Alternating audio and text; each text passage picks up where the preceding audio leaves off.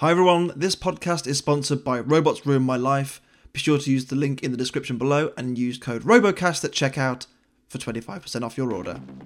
Hey there, everybody. It's Luke from Team Copperhead, and you're listening to the RoboCast.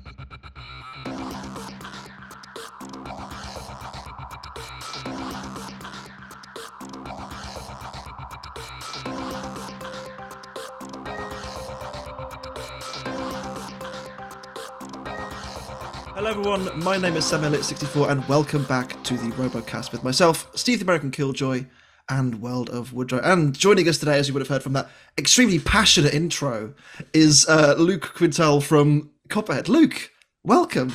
How are you? Thanks. Oh, I'm doing great. Thanks for having me on. I love the podcast. Well, thank you. It's very kind of you to say. Um, and we love your robot, and not, not just the the big one that's been doing really well this year, but the, the, the smaller ones in, you know, kitten mittens. all of the Well, things. literally all of them. Like they're all so cool. Like what? Oh, th- thank you.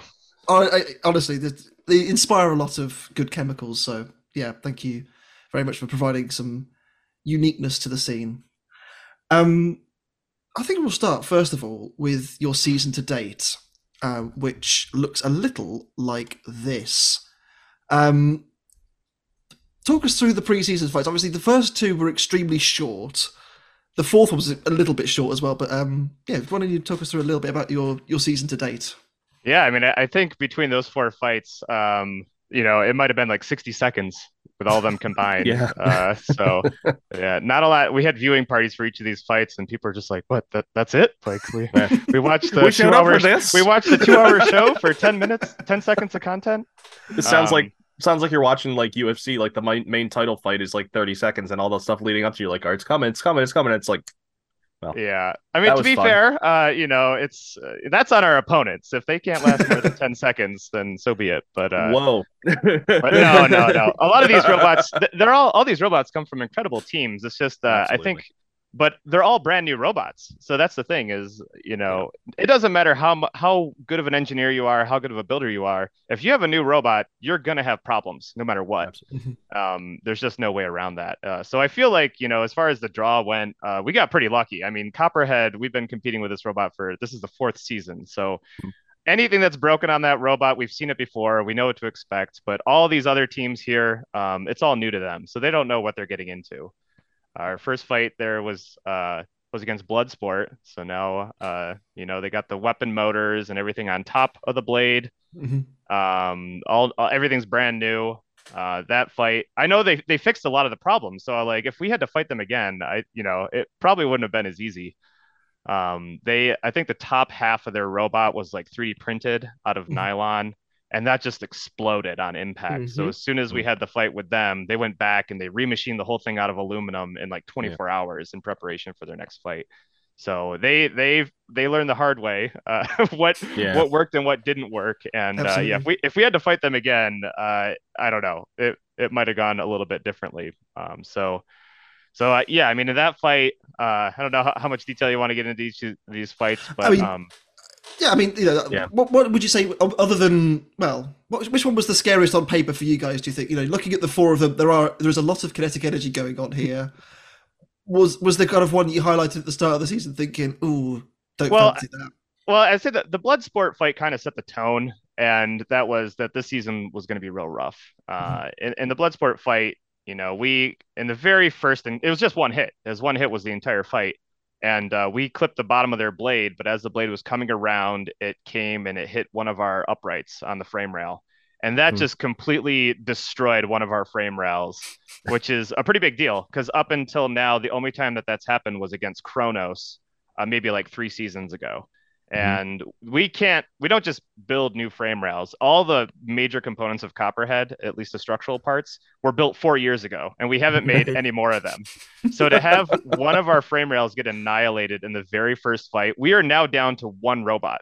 So on their very God. first fight we went from two fully working robots to one which is not a good way to start the season so after our very first fight we're like already running out of spare parts which was Oh. just not a good sign and it kind of set the tone for the season My where it's like, yeah, we're doing great, but you know, at what robot- cost, sort of thing. yeah, Copperhead is getting very tired. Uh, you know, after you know, after three years, it's it's getting tired. But you know, we're gonna try the try our best to get this thing working uh, to the best of our ability. So, um, so that was tough. Uh, and then, of course, like the next fight there where we took major damage was against Ripperoni. Um, you know, I thought we could get around to the side of them. I really underestimated how well that anti gyro worked. Um, the amount of maneuverability that a robot has with that much kinetic energy is just really, uh, really unnerving. I, I did not expect them to be that maneuverable. I thought, you know, the rest of their frame is is is fairly chintzy. Uh, you know, it's it's uh, it's not super durable if you look at it. I think the entire frame is like eighth inch thick uh, steel welded together. It's compared to Copperhead, it's relatively thin. So I thought if we could just get one hit on the side of them, you know, we could rip off a drive side or something like that. But that is not how it went.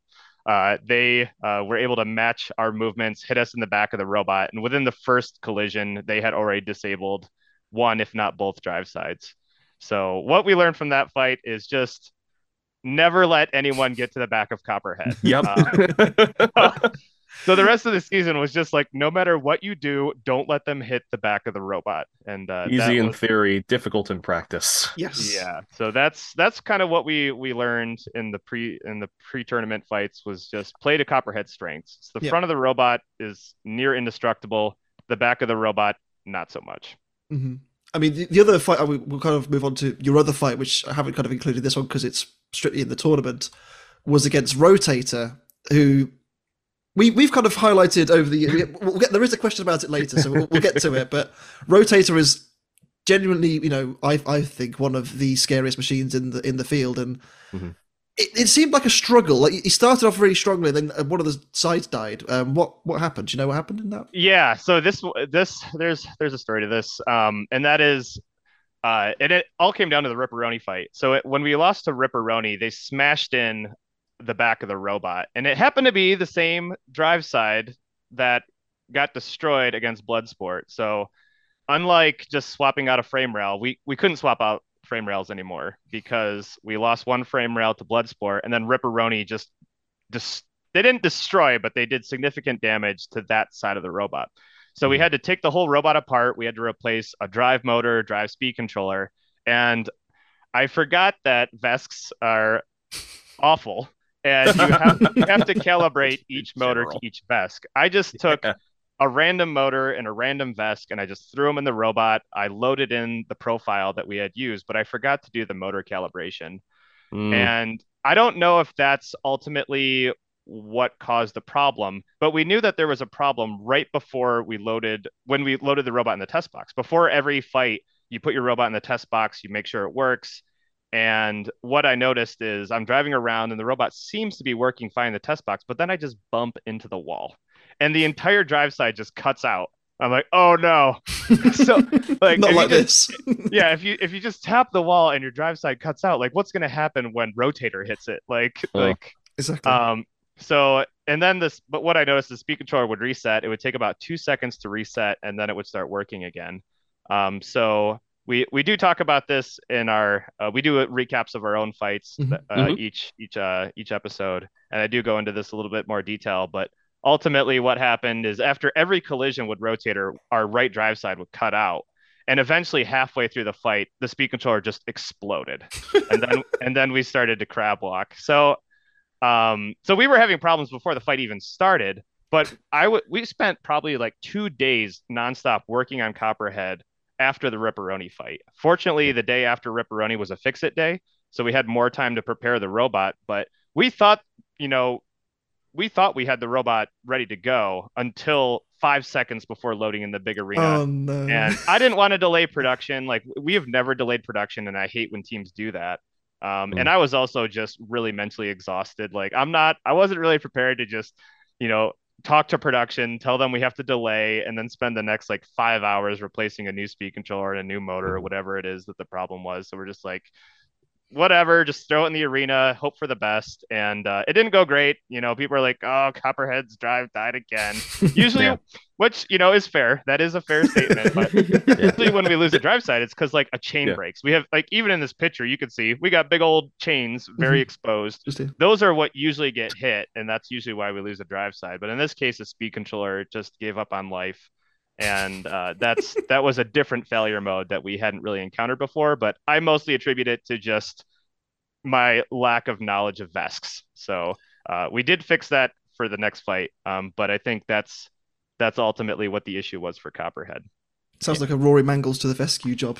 Hey, shout out to Rory. Uh, I, f- I think like the monsoon team needs to get like two extra hotel rooms or more build stipend because Rory single-handedly made this season ten times. He better. saved the event. It's I mean, it's, there's no there's no ifs ands or buts about it. Uh, So many teams run these VESCs, and it's oh Yeah, we would like uh Rory actually made our weapon way better this season. Um I tried we got a new we use the same 75 300 VESCs that a lot of teams use, Mhm. but we've been running these speed controllers before most teams had and we were one of the early adopters of HFI, but the early versions of HFI in these VESCs did not work well. And we always had this issue where sometimes in the beginning of a copperhead match, our weapon would spin the wrong direction. Mhm. so, which is just a complete waste of time. And it's a, like a waste of, you know, energy and spin up power and battery power and all this stuff. So eventually we talked to Rory and Rory's just like, oh, put, put the new beta six on it and recalibrate it. And after Rory worked his magic, the weapon has never worked better. So shout outs to Rory. What a guy. What a guy. Rory to the rescue once again. As always. Yeah, I, yeah. BattleBots needs to just hire Rory on. Like Rory, Rory VESC Whisperer should be a paid position at BattleBots because it makes the show way better. Like, I was gonna say, you know, at the end of the day, the, the show is only as good as the competitors, right? And I if think- the Right. competitors are better, then you It'd get be a better product. wonderful, wonderful, wonderful if on the dark day, um, before before filming even begins, everyone has to be in their pit areas and they Rory just stand inspects. Rory. they just stand Rory in the arena, have all the cameras and microphones on him, and he does like a TED talk to the rest of the pits with all the screens and everything yeah, about I how mean, they're going to. I know he'd hate that though. He would hate Uh, that. they need We to got the- award him like a golden VESC at the end of the tournament. you know, just something to put on his shelf. I mean, considering how important it is to tune these speak controllers, like we have the Lincoln Electric guys, like they're awesome. They they fix Mhm. the mechanical bits that are weldable. But then on on the other side of it, like you need to have someone like Rory. I Mhm. mean, there are some teams, you know, Rotator in particular. This was their first season running uh brushless weapons, Yeah. and Victor. This is like Victor's first go around with VESCs, and he was having some serious spin up problems himself. Mhm. Rotator actually this entire season was intended to run two weapon motors, two speed controllers, but Victor could only get it working with one. So if you think that Rotator looks a little bit underpowered, it's actually just because Victor couldn't work out the brushless gremlins. Mhm. And I don't I don't know like if you ever reached out to Rory, but I feel like had he done that, Rotator could have been twice as powerful. So it's just it's so essential to have good knowledge in programming these crazy speed controllers. Absolutely. We have once again sourced the internet for some listener questions for yourself, Luke. Uh, we're going to start off with Tenny on Discord, who asks: Is there actually any copper in Copperhead, and how many sacrificial snakes uh, remain and have died so far this season? Okay. Uh, is there any copper in Copperhead? Well, uh, to be accurate, there is copper inside of the motors. Mhm. Uh, I, I believe, isn't it? It's copper windings, I think, uh, are the uh, Yeah. phase wires. Mhm. But other th- other than that, uh, there is no All the wires. Yeah, the wires. I other than the wires, I think that's about it. So there's nothing else in Copperhead. I think the first season we had Copperhead, we spray painted the drum copper, and we Yeah. told people it was copper just to mess with them. We're like, oh, copper, it's very dense. You know, Copperhead's a very dense robot. To get the maximum density, we use the copper weapon uh, just to mess with people. But no, there's really no copper in Copperhead. It's mostly just steel. You need to have like a a, a load of. Yeah. Like, go ahead. UK coins and pour I was them gonna say, like, they need like a coin slot to make like a copperhead penny bank and piggy bank and just put pennies in, even though that's mostly zinc, but whatever. Yeah, it should be a prize. And then uh, what was the and other question about? What was the other question about the snakes? Uh, how many remain and have died so far this season? Oh man, so like early early on in Copperhead's life, like I didn't have like a huge role on the team. Like I mostly spent time, you know, like battle hardening motors, making chains, you know, I was just kind of like support person. But Being when the we puppet decided master with the snake head. yeah, we did. I did some puppet stuff. I, I do enjoy the puppets. You know, I was I was just a helping hand. But eventually, we decided that we well, I this is kind of my my decision was we wanted to have like a mini bot, but we didn't want to spend that much time, and we didn't think we could honestly pull off like a useful mini bot. Um, Copperhead's usually right at the weight limit, so the mini bot would have to be super light. And a lot of our mini bots uh, were actually inspired by Kraken's Wally. I thought Wally was like the best mini bot of all time. it's just meant to like make the show more interesting. Mhm. Um, it doesn't do anything, but it helps the theming of the robot. And if it gets destroyed, it's something that looks spectacular on camera. Um, so that was kind of the for the mini bots. It was really like we want something that just shatters into a million pieces when it gets destroyed, just to add a little bit more to the TV show. Some of these robots are so durable that it doesn't really come across on TV how destructive these robots are. So like uh, now, like in Destructathon, like they destroy, you know, like a slot machine. So Mhm. that actually kind of puts in perspective like how powerful these robots are. And having our little baby snakes get destroyed was one of our design like aspirations. Was it Um, was it last year when when Witch Doctor lands on one? That was like Yeah. the best slow mo shot I've ever seen was- in my life. I don't think like any a lot of people didn't see that, but like at the time we had we were running two baby snakes per fight. This season, I think they outlawed that. Like there Yeah. was some, it wasn't it wasn't because of us, but there was some team that ran multiple mini bots and it caused some issue. Um, I think like Gigabyte ran like two D2 kits and that was that became a problem or something. I don't know why. It was it was dumb. But we used to run two baby snakes per fight. And when we fought Witch Doctor, we uppercut Witch Doctor up in the air and they just landed directly on two baby snakes and it just exploded into a million pieces and uh, it was it was glorious we lost that fight but Yeah. it was amazing so i think each season we probably bring like 10 10 of those baby snakes and i would spend like $300 a season just hot Just gluing the snakes. baby- yeah just on the snakes so that was that was kind of my contribution was i i came up with the baby snakes and uh, it's literally two rc cars glued together Mhm. one rc car is like the snake carcass and the other rc car is this little 2.4 gigahertz four-wheel drive thing um so uh so yeah that's we go through like 10 of those a season and uh, they're more expensive than you think they're like 40 bucks 40 dollars each um just two 20 dollar rc cars to get hot glued together um but uh we love it so you should. Very cool. Uh, Martin Dithers on Facebook. Uh, as someone who is up way too late tonight, I guess when he wrote this question, Mhm. uh, what was your experience with the late nights at the event, and how did they affect your experience there for good or for bad? I mean, we did have the weekend in Bernie's event, but you seemed to get through that fight just fine. so, but anyway, go ahead. yeah i mean prior to ripperoni we didn't work on the robot that long i mean historically there's usually very little work to do on copperhead it's kind of just like a brick of a robot but after the ripperoni well i mean that's not that's not true i mean after the bloodsport fight we swapped out to a new frame rail but we had a frame rail to just swap out so that wasn't a huge deal but then after ripperoni they also did damage to that frame rail which means now we really got to get our hands dirty um, so we had to bend parts back, we had to re-weld things, and it was a ton of work. It's not it's not like it's not something that our team's used to doing. um, so and our team was is pretty small. Um, Mhm. After I think at the time of Ripperoni, we only had like four people on the team. We had like myself, my girlfriend, we had Chad New, and we had Jonathan. And so that's and my girlfriend, you know, she's she's great, but she she's not she doesn't work on robots. Um, and uh, Chad Chad's great, but Chad Chad spent a lot of time. He had his his son there, so he Hmm. spent a lot of time just looking over his son. Uh, so then we had like Jonathan. So we our team was really really running lean. Uh, and Chris and Lindsay were only there for the first week, I think.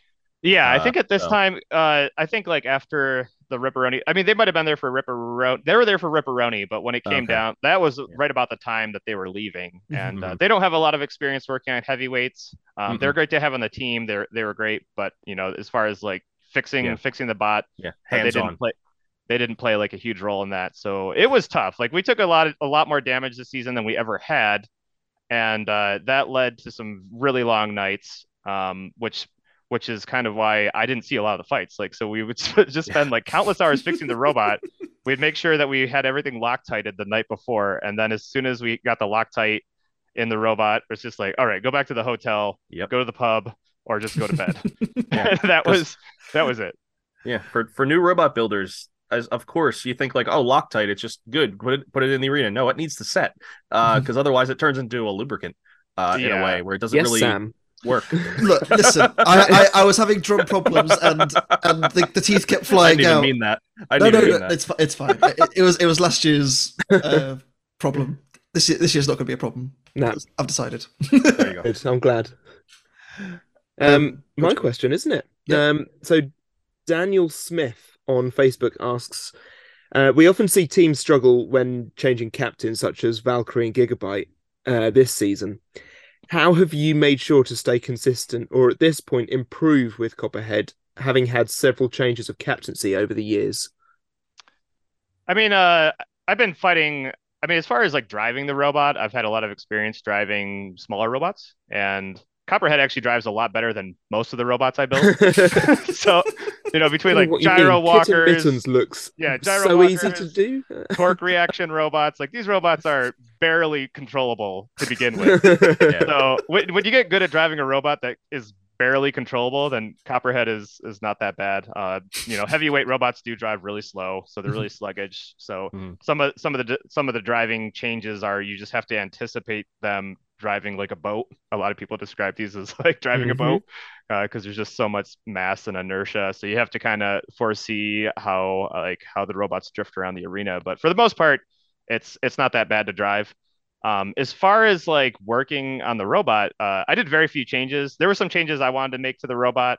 Um, the previous captain, Robert, made some great improvements to the drive. Um, bigger motors, bigger speed controllers, uh, more robust drive. But there were a couple things that I didn't really like. Like some of our drive pods were mounted uh, using uh, standoffs, but he went with these nylon standoffs because he thought like, oh, it's some kind of like shock shock absorption. But Copperhead was never really made was never designed to be like a shock mounted robot. Everything in Copperhead is very rigid, and I think some of that shock mounting actually uh, didn't didn't really help that much. So I I replaced like these nylon standoffs with machined aluminum standoffs.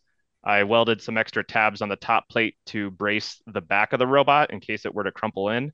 Um, I thought that would help against Ripperoni, but Ripperoni just smashed right through that. So I tried to make the robot better, but it wasn't strong enough to hold up to Ripperoni. So I made a couple tweaks to the robot, um, but really not that much has changed. I mean, we've been evolving this robot, at least the internals, for for three, four years. Um, so a lot of what makes a robot good is just you know just the the attention to detail, and it's just you know taping your connectors, your wire routing, um, you know padding things correctly and uh, so we have a lot of experience doing that. So um, you know, we've been running the same robot for four years. We should know what what works and what doesn't work at this point. Yeah, absolutely.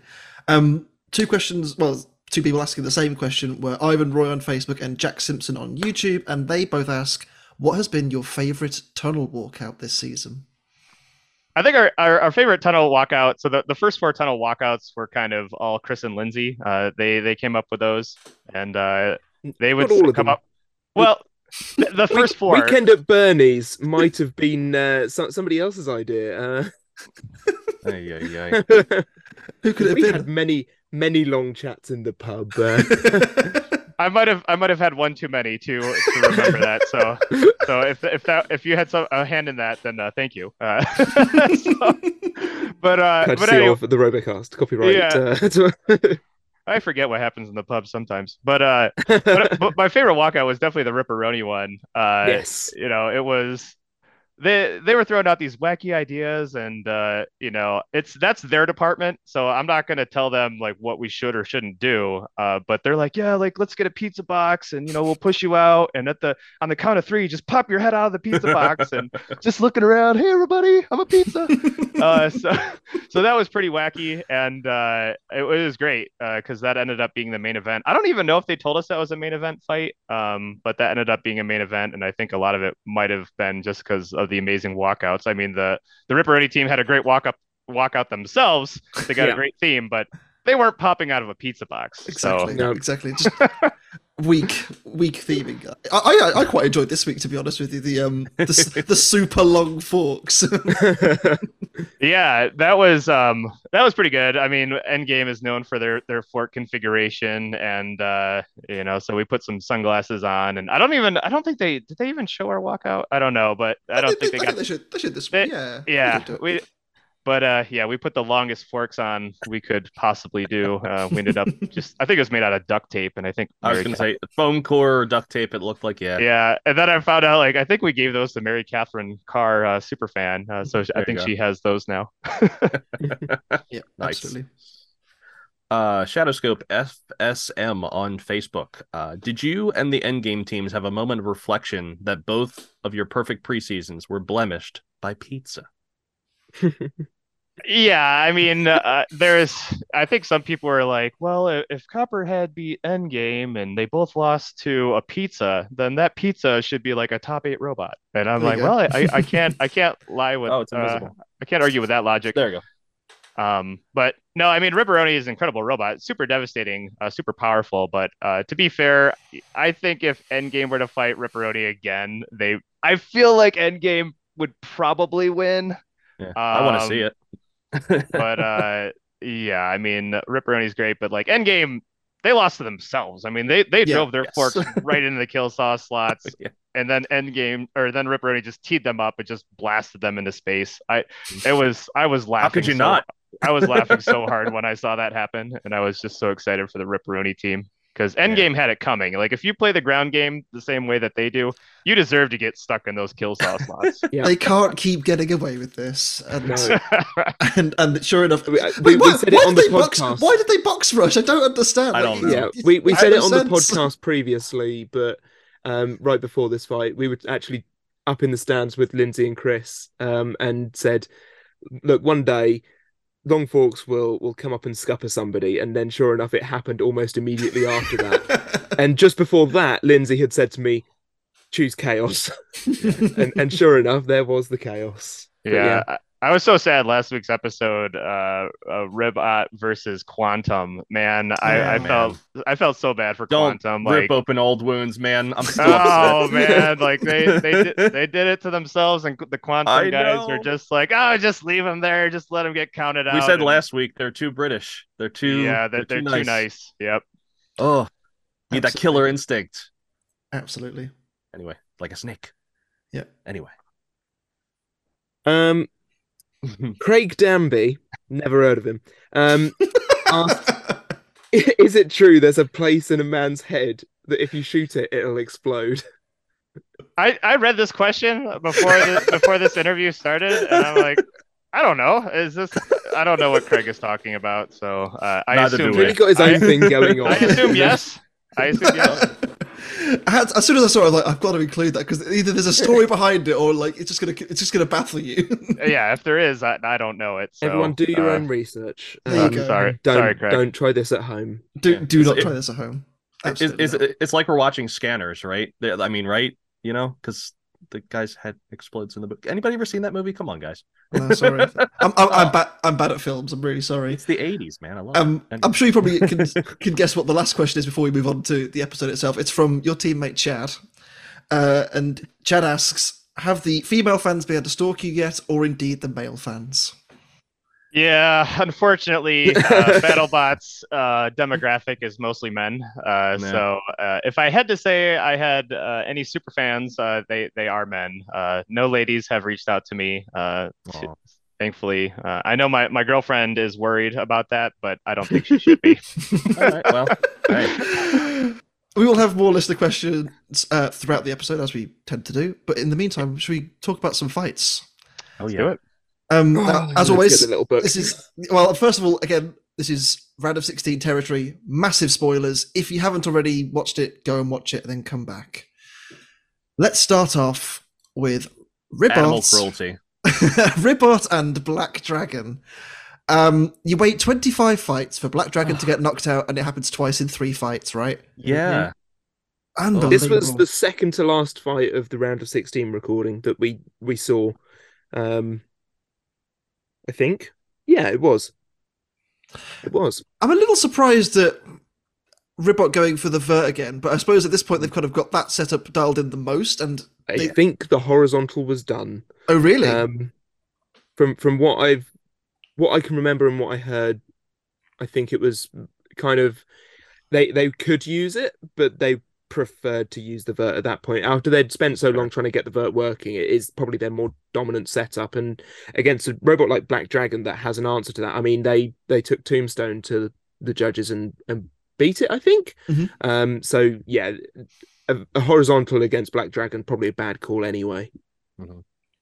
yeah. Uh, Lugo, I mean- I, I, I imagine you were elbow deep in Copperhead at this point, but um, any, any thoughts on the fight itself? It was Yeah, I, I didn't. uh, Most of these fights I, I didn't watch until I watched it on TV, so I, I don't have a lot of insight. Uh, I- I I think Ribbot's horizontal did get. I think they smoked their motors like in the very first fight, like really early in the season. For Ribbot, I mean, Ribbot used to be one of the two teams that ran ultra high voltage Mhm. uh, Yes. weapon setup. So I think Ribbot used to run like 250 volts on their weapon. So they spent Pre-rule tons of change. time developing their own speed controllers and their own motors. But this season they implemented a new rule where I think the maximum voltage you could have is like 16s, which is like 60 volts or something like that.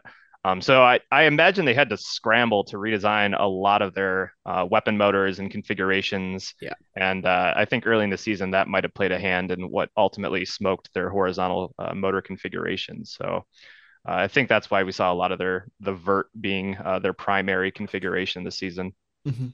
I think it's working quite fine. I mean, Yeah. I I mean, mean, that it worked, thing- didn't it? Really, Let's I face it. love everybody online I've seen going, "Oh my god! I, I mean, Ribbot didn't deserve to be here, and now it's bodying all the robots. Do you know it's not fair." It's The- like the Hydra Rib- again, sorry, uh, right? Do you remember Ribbot last series? But, all, Uh, but sorry, just like, it's, it's the Ribbot trap again because they won Yep. again. it is At every It is single the Ribbot fight, trap. Every People fight need to stop sleeping on Ribbot. It's a good robot. It was top four last year.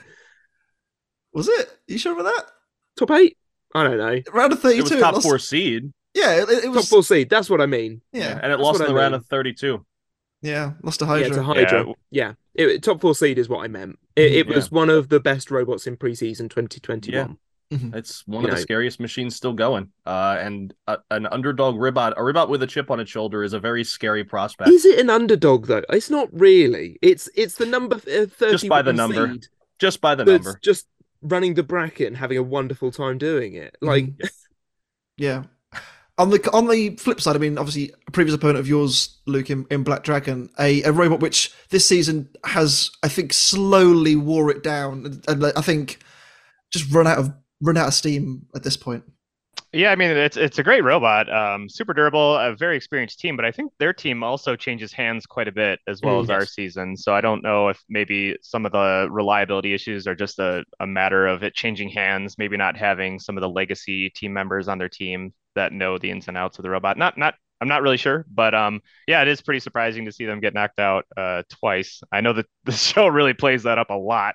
oh, yeah. Um, so it's like, oh, we've we've never been knocked out. It's like, well, how how many giant nuts have you won? It's like what, they have all these Mm. crazy statistics that I didn't even know they were keeping track of, but uh, they really played that up a lot for Riptide. Yes, yes, they did. Absolutely. I think they were So- from what I'd heard, they were struggling for parts post Yeah. Riptide, and they they sort of run down what they Well, had brought. Let's look at who else they fought. They, you know, they, they lost Yeah. the side of drive against Monsoon. I think uh, Mhm. they, were, they were kind of lucky that Monsoon did the thing. Yeah. Who else did they fight? They lost against Quantum, Quantum, but it, eh, it wasn't really a. I wouldn't call it a loss. I'd say it was kind of a, a stalemate, really, wasn't it? Yeah. They kind of uh, they beat Beta. and they beat. um oh, they lost to Riptide, didn't they? That was it. Yeah. Yeah. And then obviously they took an absolute pasting from Ripperoni for basically the whole Oh fight. man, Caught that fire fight. and somehow ended up falling face first into victory. So and they then weren't already struggling after Riptide, post Riptide. Yeah. They then Mhm. were on fire against Ripperoni, and then Ribbot's the next. Yeah. I mean, you got to think, blimey, just give us a break. yeah, they spent this whole fight losing every exchange. I don't think Yeah. they won a single exchange in this fight, uh, which is, I mean, it's a testament to Ribbot's front end, I guess. You know that Mm. that fork setup worked really, really well. Uh, I I think they drive it, you know, exceptionally. David's clearly a master behind the sticks, and I guess uh, Julio didn't. Uh, Julio's the one that drives Black Dragon, correct? Um, but uh, I mean, they, they they just they just couldn't they just could not you know they couldn't keep up with the frog and the frog moves on and the dragon gets to go back and sleep in its cave until next year absolutely a good season for Black Dragon though. Yet another, uh, yet another round of sixteen. It's nothing to. It's a robot Really? that has really grown on me since it first came in in sort of 2019. I thought it's kind of Route One egg beater revert type. well it's the perfect blend of all weapons right it's everything it's drum It is. it's it is the it's perfect. egg beater It's in the middle of the in the Venn diagram. It's, Yep. it's up there in the middle because it's been everything and it does everything.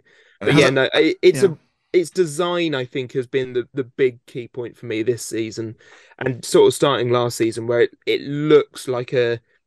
I was saying this about the new Slamo that that Yeah. Prager's built. It looks like a character. It looks like a, a cool design that could become a toy. Um, Yeah. And the same can be said for this version of Black Dragon. It, it, it yeah. looks very cool. It's exactly same for Ribbot. Yeah. In speaking to them previously, it was a case of because they kept changing their looks that they haven't Yeah, had the one. livery keeps changing. It's kind of hard to make a brand, but if they stick with this, I think this could be It's a frog, set not a we say. chameleon. This would be a cool set. Yeah. Interchangeable weaponry. Come on, Hexbug, we could do it. I think. They've done it Not make before. it too expensive. Hmm. yeah. We'll we'll see about that one. Um, Robot moving on to the round of eight. Yeah. Um, fight two. Speaking of drumming things up, Well, I mean, they've Eh. never fought before until now. I think it is kind of interesting that you know, Yeah. these two have been here for seven years and have done so many fights. Each of them have kind of, but I, I suppose think it, it comes as a, a bit of a surprise that there's an actual fight in this sort of area of the tournament now where there's robots that haven't actually fought each other because a lot of Yeah. them just are rematches. yeah, yeah, And this is another fight where we don't see the pseudo gear crow feet forks. Uh, Yeah. So I think that's a shame. Uh, I don't know what he. maybe one day we'll see them. there Uh, a beautiful set of photos Yes, that was gonna create a this. wonderful gif of the moment Witch Doctor smacks Lockjaw into Spitfire and takes it out. Spitfire, Witch Doctor man. just great at sniping Spitfire with bits of other robots or just whole other robots. It's awesome to watch. Well, Luke talked about it earlier, where it's like it's it's cool, and I think that's the reason why Spitfire's still around. It's a, it's a fun little robot to watch fly around Mm. the arena, and it's like, what's it going to do? What what kind of trouble is it going to get in? Is it going to get sucked and paper shredded in the screws again, uh, or is it going to get shot but with another piece of like like when oh, sub sub sub zero where it just a piece hits and just twats it out of the air, and it's just it's just so funny. Uh, but it's just fun, and that it, it's nice to it's nice to have. Yes, the fire doesn't do very much, but it's you know it's just it's cool to. to it's track it in the theater, right? It's theater. Exactly. Absolutely. Um, yeah, Luke. I don't know if you got anything else to add to this fight. It was very cut and dry. I felt from Witch Doctor. Yeah, I mean, we, we've actually fought both of these robots. Mhm. Um, our last fight last season was against Witch Doctor, and then that same season we fought Lockjaw. That was actually uh, I drove in that fight, and uh, that was a really exciting fight for uh, a lot of different reasons. Um, but yeah, both incredible teams. Uh, Donald Hudson, uh, one of the you know amazing roboteer.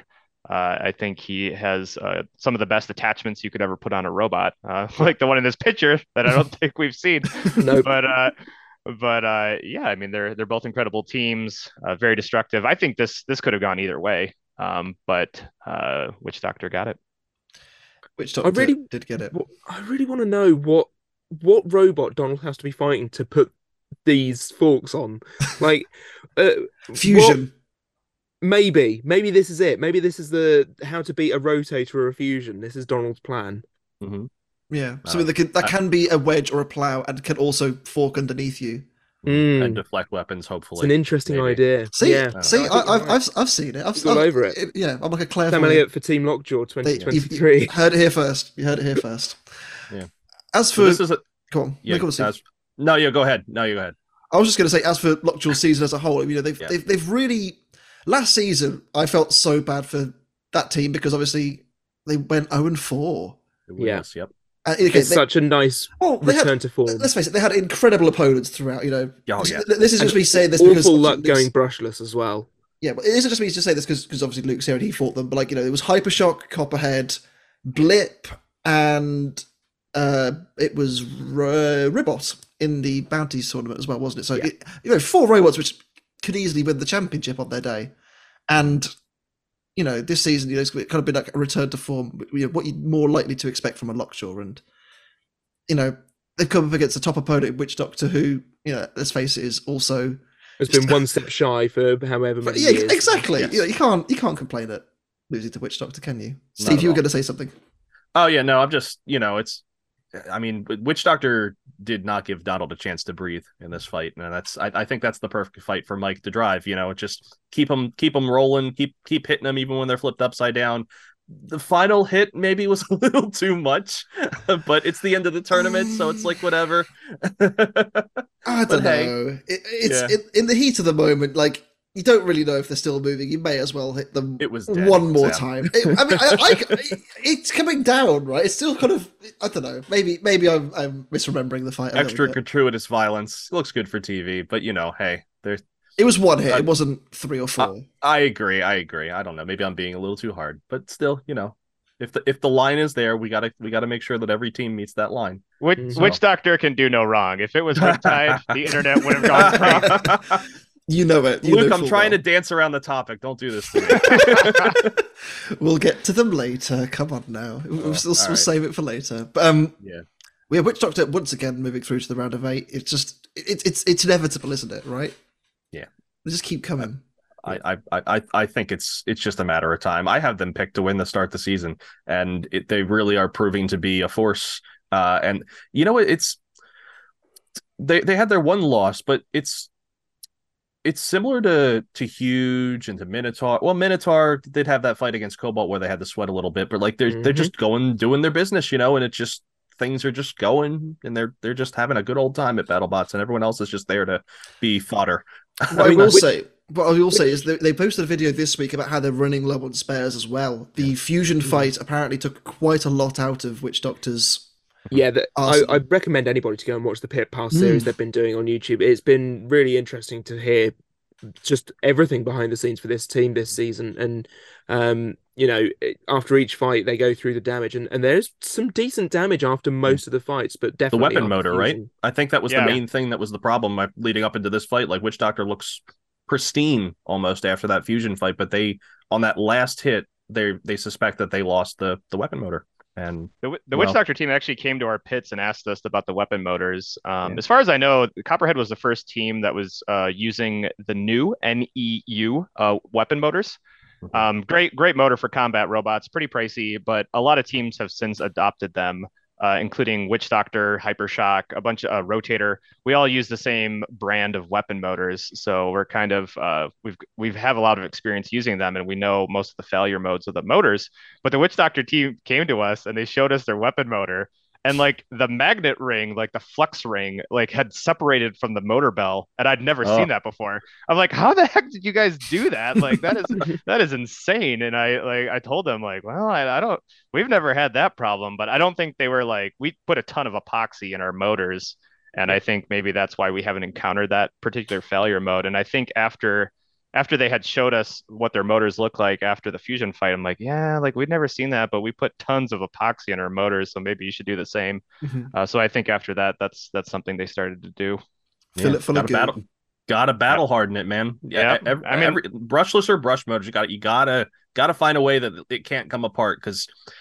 I, I, It I would happens more love than to you think. Yeah, I would love this to be a sport where you can just take your motors apart and fix them, you know, and that's the other. But sometimes, sometimes it's just you got to just make it as hard as possible, and then if it breaks, there's there's more to come. You know, there's like put another one in there, and then put that to the Yeah. side, and, and hopefully that- maybe one day that- I'll take it apart. I think the new motors are are great combat motors in general, but like you said, like nothing is combat robot rated. You still have to take it apart and look at it and like, oh, this doesn't look right. Put some epoxy in there. You got to do it. Absolutely. Belt and You do braces that enough ev- times, every you're not gonna be able to take it apart anymore. It'll just be stuck together in just this I mean, mess the, of goo the and witch- metal. the Witch Doctor team, like they used to run all the the long the mag motors, and Yes. they would buy like twenty of those things, like Mhm. for one season. Like they would smoke one or two mag motors like every single fight, and those are like five hundred dollar motors. Yeah. So it's like I saw they're sponsored by Mag Motor, or at least they were. So I guess it's Mhm. not a big deal. But I'm like, man, you guys are spending like like two thousand dollars per fight just in brushed motors. Like, Yeah. Hey, when you, when you can, when you can, why not? Not I yeah, I mean, they're, they're a super professional team. I like Yeah. they're they're one of the top like as far as what they go through to get ready and like what how they run their pit. Like they're one of the most professional teams. And if it's if they have if they're if the solution is spend money, like they're gonna do it. Um, Yeah. so they'll they'll do whatever it takes to win. And uh, so uh, I have full faith that Witch Doctor can uh can do what they need to do to be as competitive as possible.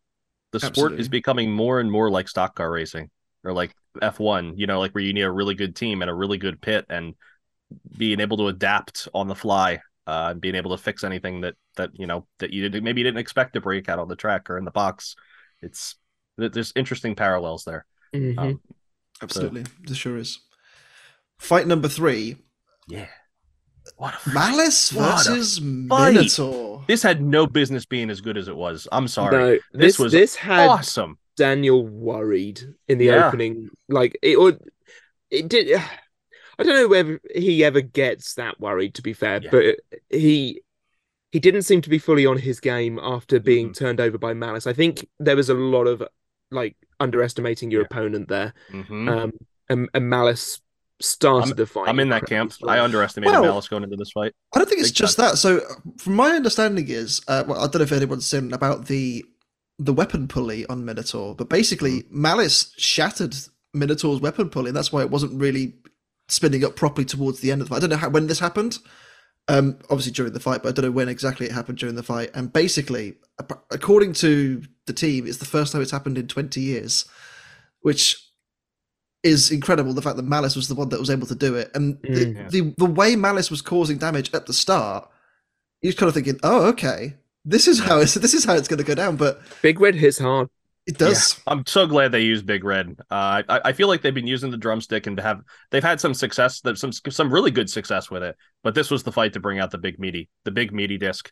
Well, I feel Uh, like this is a, just a, a good setup in general against Yeah. a, a drum because it's it's got that big, it's it's a thick sort of surface area that is it's not flat, but it's it gives that edge that robots with drums struggle against, and and Yeah. you know I mean, just it worked out reasonably well at the start of this fight. Yeah, until the tooth gets ripped out and the weapon Yeah. stops, and then And then Daniel gets does turned his, upside down. Daniel and- does his Minotaur Minotaur uh, thing and just goes to work.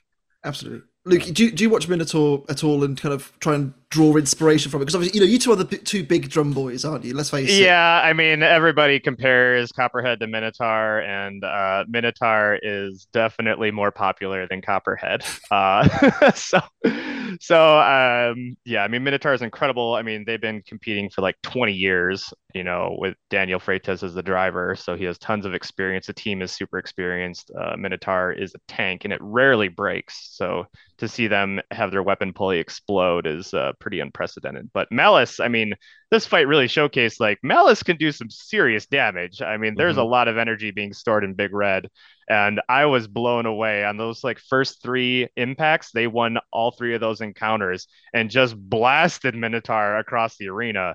It was mm-hmm. so incredible to watch. But yeah, I think ever since Malice was first built, they had issues with like the bearings inside of their weapon. They had issues with like belts breaking and the bearings exploding in their weapon.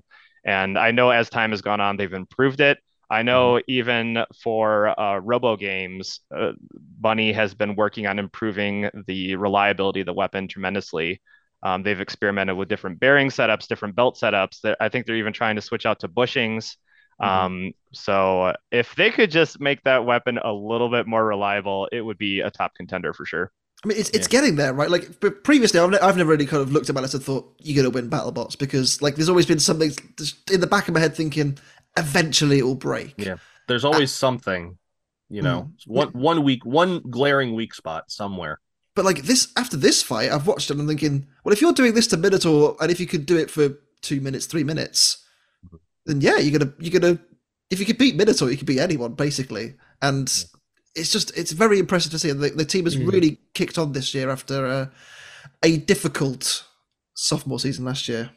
Yeah. Yep. If their Uh, weapon kept spinning, they would have won for sure. Yeah. Yeah. The fight really turns when Malice gets gets pinned Turned against over. the- I, I think it's when yeah, it gets turned, turned, uh, yeah, turned turned over. over. yeah. And I was gonna say pinned against the the upper deck, and we get some gratuitous advertisement. If you could really scan that QR code at the bottom, it looked a little bit roughed up, but you know they almost had their hypershock moment. Um, yeah, it's it, and then, even with a even with a, a shattered pulley, you say Sam, it's Minotaur still hits hard. Uh, it's it's it was still spinning up and still tossing 250 pounds into the air. Maybe not as high as they they normally have, but and they did a good job surviving those first three really big hits where uh, David Lau drives this robot directly into the front corner of Minotaur and just sends it and does it He again on the second hit and then the side hit. improved Oh, massively well over Yes. this season. He, he's just Yeah. got better and better and better. He's- Yeah, I say he's- David Lau actually probably has more stick time than I. I think I could safely say this. It's it's either Jamison Go or David Lau. Those are the two competitors that probably have more stick time than any other builder Mm. Yeah. by far. Uh, It's probably a tie between the two. I mean, Da- uh, Jamison spends a lot of time at Norwalk, but David Lau used to go to every single robot competition in the United States. Um, him and Bunny dedication. are currently doing a tour, a robot combat tour, where for six weeks in a row they're going to a robot event. That's so awesome. if there's a robot event, Bunny and David will be there. I'm scared of Dude, doing that's- two back to back. that's, six. that's couple goals right there, man. Yeah. Go. It really is. Um, uh, we've kind of said already about Malice. You know, has really kicked on this season. It's, it's really picked up from, I said, a, a difficult season last year. You know, they kind of struggled to keep up with the pace. I think the caliber of opponent they had last year, like, kind of fed into that a little bit. But they've properly stepped up this year, and it, it shows a lot. So Mm. from from getting battered by a emulsifier at the start of the season, you're thinking, Yes. oh god, it's going to be another one of those years where they, they kind of fell into victory against emulsifier. But since then, it's really gone their way, and fair play to them. You know, good for Yeah. them. Our next fight, well, Luke, I'm going to let you just t- talk about this fight because I mean, Copperhead versus Endgame. Yeah, Yeah. go for it. Go for it. I mean, this this fight was uh, there was a lot of fun fun conversation leading up to this fight. Uh, I, the the night before we had this fight, uh, you know, well, first of all, like Copperhead, there wasn't a lot we could do to prepare. Copperhead has essentially two configurations. It's a standard configuration shown in this photo, or if we fight a horizontal, we'll just weld weld a bar that ties the forks together. But that's pretty much it. That's all we can do. We don't have any secrets. We don't play games. Meanwhile, the end game guys, like they have a whole tent set up in their pits so they can work on their robot in secrecy. And then when they go to the battery tent, like they they cover the front of their forks with like a tarp. So even when they're putting the batteries in the robot, you can't even see what they're doing. But for us, you know, it doesn't change what we do. I mean, when we see them load into the arena, maybe our strategy might change a little bit depending on what fork configuration we see them doing. But for us, like our robot, we have no secrets. So, uh, but the night before this fight happened, we were at the pub and we, you know, we had all the Roboteers come to the same place and it really annoys the staff. So they're just like, go into the back room. Like, we don't want to see you. So we like, took this, we took this private room where all these robot builders came and we were having dinner and I there was, remember uh, that night.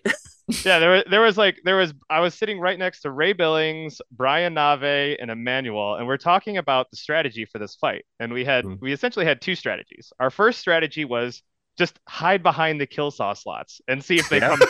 Absolutely. That that was our first strategy. And we're like, well, I mean, if you know, even if we need time to spin up, like if there's a time where we need time to spin up, it's just hide behind the kill saw slots because I know for a fact they're not going to drive over those. Mhm. And it takes time for somebody to drive around them, and you might open, you run the risk of screwing up driving. So we're like, well, the first strategy is like, you know, we don't get stuck in the kill saw slots, so we could drive over them, wait to spin up, and you know, maybe we can use that to our advantage. The second strategy was purposely hit them while upside down. So what we were thinking is like what we've learned at this point is like the front of Copperhead has pretty much never broken. S- I mean, it kind of has a little bit in the past, but for we'll just say we'll just say it's never broken. Uh, Semantics. yeah, semantics. I mean, Kronos did rip us open once, but there you go. o- other than that, uh, the front of Copperhead has pretty much never stopped spinning for mechanical issues. Uh, we've had a speed controller explode before, um, but uh for all intents and purposes, the front of Copperhead's near indestructible. So we're like, well, we don't know. Like Endgame, actually, like if you look at their setup, like you know, they got these aluminum uprights. There's only so much bearings you can put in that thing. Where Copperhead has literally like super thick weapon shaft, six gigantic bearings, and we're just like, if we go weapon to weapon while upside down, it'll be a double impact force, and we might just destroy the bearings inside their weapon. It's like a crazy strategy. Like in the beginning of the fight, we're like, well, we're not going to purposely run upside down. And I didn't know how to make the weapon spin down. Um, we, we there is a way to do it, but I'm like, I don't want to mess with the VESC. I don't want to screw the transmitter. But I'm like, we're probably going to lose a head-on collision. We'll probably get flipped upside down. But if we do get flipped upside down, I'm not going to gyro flip the robot over. We're purposely going to run into them at full speed while upside down to have the biggest possible impact of all time. Um, Or and that so was you kind of our strategy. Or so we thought. And it was kind of funny because we're having dinner at the pub, and I'm like, you know, I've had a couple drinks, and I sound like a crazy person, like saying this because what I'm would sending my robot into the slaughter. It's gonna Yeah, be I mean, what will happen? What people think is like, oh, you're spinning down, they're spinning up. It's just going to send you flying across the arena. And I'm like, yeah, I get that. But they're going to hit us where we're strongest. And as long as we're not getting hit in the butt, I think our robot will be okay. And it was so funny because I like turned to Ray Billings. I'm like, Ray, what do you think? He's like, that's the dumbest idea. and then I then I like look at Brian Nave. And he's like, actually, I think that's a pretty good idea. so, like, so we have like half the people are like saying it's a good idea. Other people are like, that's the mm. dumbest idea I've ever heard in my life. But like, what are you gonna do? We're fighting Endgame, so it's Yeah. like Gotta try normal- something different, right? You gotta try something like a normal just. And it, when you watch the fight, like we lost all of our the first three encounters. We were just getting blasted across the arena. Like we had a viewing party, and we're hyped. Like this was a couple days ago. We had the viewing party, and like my family, my parents came into town, and we have like you know we got like 50 people all like glued to the TV. And in the first three hits, everyone's just like, oh, oh, Yeah. like this is not looking good. Did you invite me to a funeral or what did you do? yeah, everyone is just like staring at me, and I'm just I'm still smiling. So they're like, "What's what's going on here?" But on that What- third hit that Endgame did, Yeah. um, you know, we were fully spun up. I drove into them while upside down, and it just annihilated the bearings inside Mhm. of Endgame's weapon. Uh, so it kind of went. The strategy was perfectly executed, Oh yeah. And like I don't even think we really took. Oh, well, we did take some damage. I could talk about the Yeah. damage, but like we essentially Yeah. took no damage. Uh, and At, at, what that point, during the nine flips you took? Because each time it hits you, you flip like four and a half times in the air and still Yeah. land perfectly fine somehow. It was incredible, but like, yeah, as soon as their weapon went down, it was just free pickings. We took off all of their forks, and then in the very last 10 seconds of the fight, we knocked them on their face, and that gave me time to like They- do some showboating. There was the broken thing. glass everywhere in the arena. Yeah. Like, I think at the end of the fight, Chad knew was just like, sorry about all the glass. Like, there was so much broken glass in the arena from all the forks flying off. hitting the ceiling, hitting all the Hitting the ceilings. It, it- we must have broke like 10 lights. I've never seen so much broken glass in the battle box. I mean, so they, they had their piano key forks on it. It's like twenty odd bits of fork that you can you can remove, and they were all gone.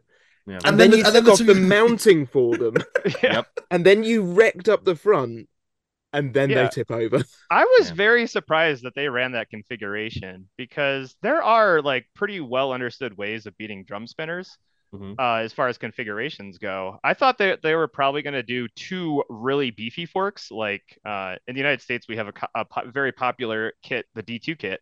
And the D2 kit has two configurations. It has a wedge configuration for fighting horizontals. And then when you fight verticals, it has what they call the Wolverine forks, which are Mhm. essentially like two super strong forks that have these barbed wires on it. And the idea is you drive it into a vertical spinner, they drive up it, and then they hit the barbs on the fork, and it causes the the drum to to tumble forward. Mhm. Um, and I thought that they were going to run a configuration like that, you know, something that makes more sense to fight against drum spinners. But the whole piano key configuration, like I don't think that made any sense at all. Um, Mm. and it just makes them look like they take significantly more damage because like ripping Yes. off 20 20 attachments versus maybe one or two it Mm. doesn't make it look like you're taking as much damage but like yeah when you just see every little bit of that robot flying off into the ceiling like it's not a good look for endgame Definitely not. I mean, we, we had a question from, uh, I'm going to pronounce this name horrendously, David Ortiz Grob on Facebook and Commodore Z on Twitter. And they ask, at what point did you believe you'd pull off the win? I'm assuming it's when their weapon just stopped, right? yeah i mean as soon as their weapon stopped we are like yes but at the same time you know Don't screw it up. Please don't well, screw we this were, up. we were also thinking like we took those mega hits. We don't Yeah. know like if what kind of damage we had sustained. Like the weapon was still looked to be working pretty well. Um, but at the end of the fight, I just turned to Chad and I'm like, our drive didn't die. Like Yeah. we were just waiting for something on our robot to break. Like I feel like we're cursed where it's like no matter what we do, one of our drive sides will always die. and it, it did keep working. But we did take we did sustain some damage, but it it so what happened is uh, in in that fight we we only Copperhead for the four seasons has only had two weapons. We've been using the same two weapons for four seasons. Endgame has enough weapons to run a new weapon for every single fight. Like they have like 20 weapons. We've been using the same two S7 drums for four seasons. And the drum that I I used for this fight was actually our welded our welded drum. So uh, when we first built Copperhead our first drum that came from the machine shop, it was not balanced correctly because it wasn't machined quite to spec. Uh, so we ended up welding a bunch of weld, I don't know, metal onto the back of the drum to balance it out, and it actually started to uh, shatter the drum. Uh, so we quickly had to like take out an angle grinder, grind out the the, the stress uh, cracks as they were forming. We threw it in an oven. We broke Robert Cowan's oven doing that. Uh, but uh, so the, the drum was kind of defective, like, but it was the only drum that still had a sharp tooth on it. After four seasons, all of our drums were pretty chewed up, and this was the only drum that had a sharp edge on it. And I didn't think that much about it, but when we did that, those mega impacts that we did with Endgame actually cracked our drum. So this was the last fight that we could use that drum on, but the drum never exploded. It had a crack, a huge crack on it, um, but it still kept spinning. So I don't know if if we had any more mega hits, uh, weapon on weapon, maybe it would have exploded or something. Um, so I guess we got kind of lucky there. But uh, all we did was swap out to our our other drum, which is our only remaining drum, Mhm. and uh, that was pretty much it. The extent of the damage. The rest of the robot was fine. Um, so uh, yeah, we got lucky there. Uh, nobody expected us to win. I think on the builders poll, uh, Endgame was uh, had like an eighty percent chance of winning uh, on the on the poll or something like that. So we were definitely the underdogs. I don't even think we thought we were gonna win. Uh, Copperhead's never made it to the round of eight. So at this No. this point, uh, I think we were cursed. We are like, oh yeah, our, our the only chance of getting to the round of eight, we have to fight Endgame, like one of the best robots of all time. So we're like, well, GG, good game. Uh, Yeah.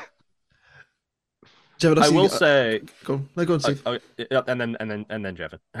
but I will say there there there's a lot of moments in these fights where like we've watched a whole bunch of them, and and BattleBots likes their their side view of the box where they have bots flying across the screen to use for highlight reels. There's one hit in this fight that I think they could use pretty regularly, and it's the fight. It's the hit where you get in and you just frisbee end game in the air and it just goes off. You know, I think that'll be that'll be that'll be a nice one for for uh, yeah, the definitely, extras compilation definitely going to be some stuff in the show reel. Yeah. Yeah, Yeah, we, we, think we so. haven't posted the the fights yet, but like the photographer uh, John, uh, he has he gives us he gives all the builders like his uh, the the fight um, images he takes, and we're allowed to post like some of the fight images before the fight happens, some of the f- images after the fight happens, and we haven't posted the post end game. Yeah, I was going to say it's a little yet. spoilery. but uh, but yeah, that that particular hit that you're talking about, he took a an amazing shot of that Yeah. where Endgame is just flying through the air while Copperhead is just like planted on the floor, and uh, I might need to get that one framed. yeah, it's just really it, it was just really cool. that coming out. Yeah. Don't blame you at all. Um, I'll I'll ask one of the other list of questions I had for this Okay, yeah. uh, section, which is from I, am going to pronounce the name poorly again. I'm Yeah, very sorry. You terrible names, man. Uh, Simon Pager with a J in the middle. Um, did you realize that you were the first team ever to force Endgame to use its self-righter? We actually, I mean, the- we The, Yeah, I not- mean, the, uh, the non-sunglass one. yeah, they they did have a self righter with the sunglasses, and I don't think it worked when they It fought. not. I believe it was Death Roll. I Yeah. think. Yeah. Um. So yeah, I mean that that was the first time that they used it. I was really curious to see like how how fast it would take to art uh to uh, articulate. Um. The self righter on Endgame is actually really innovative. A lot of the inter like Endgame looks kind of like like a box. Uh, which it is, but uh, it has a lot of really impressive internals. I'm always very impressed with what the Endgame team comes up with, and uh, they have a tiny little motor that actuates their self-righter because you want to make things as small as possible. But they have, you can see in this picture, they have this gigantic spring Mhm. on it. So before the fight happens, it's like the spring takes like a hundred pounds off the robot. So before the fight, you know, it, as it's loading it, it's like loading down a hundred pounds. So then when it's actuating back the other direction, the motor doesn't have to work as hard. Mhm. So I, and I'd never seen anybody do that before, and I thought that was super cool. So we were all kind of Mm. curious to see uh, how well that worked, and uh, it worked pretty well. Uh, but it Did. obviously do- it doesn't work when they're on their face.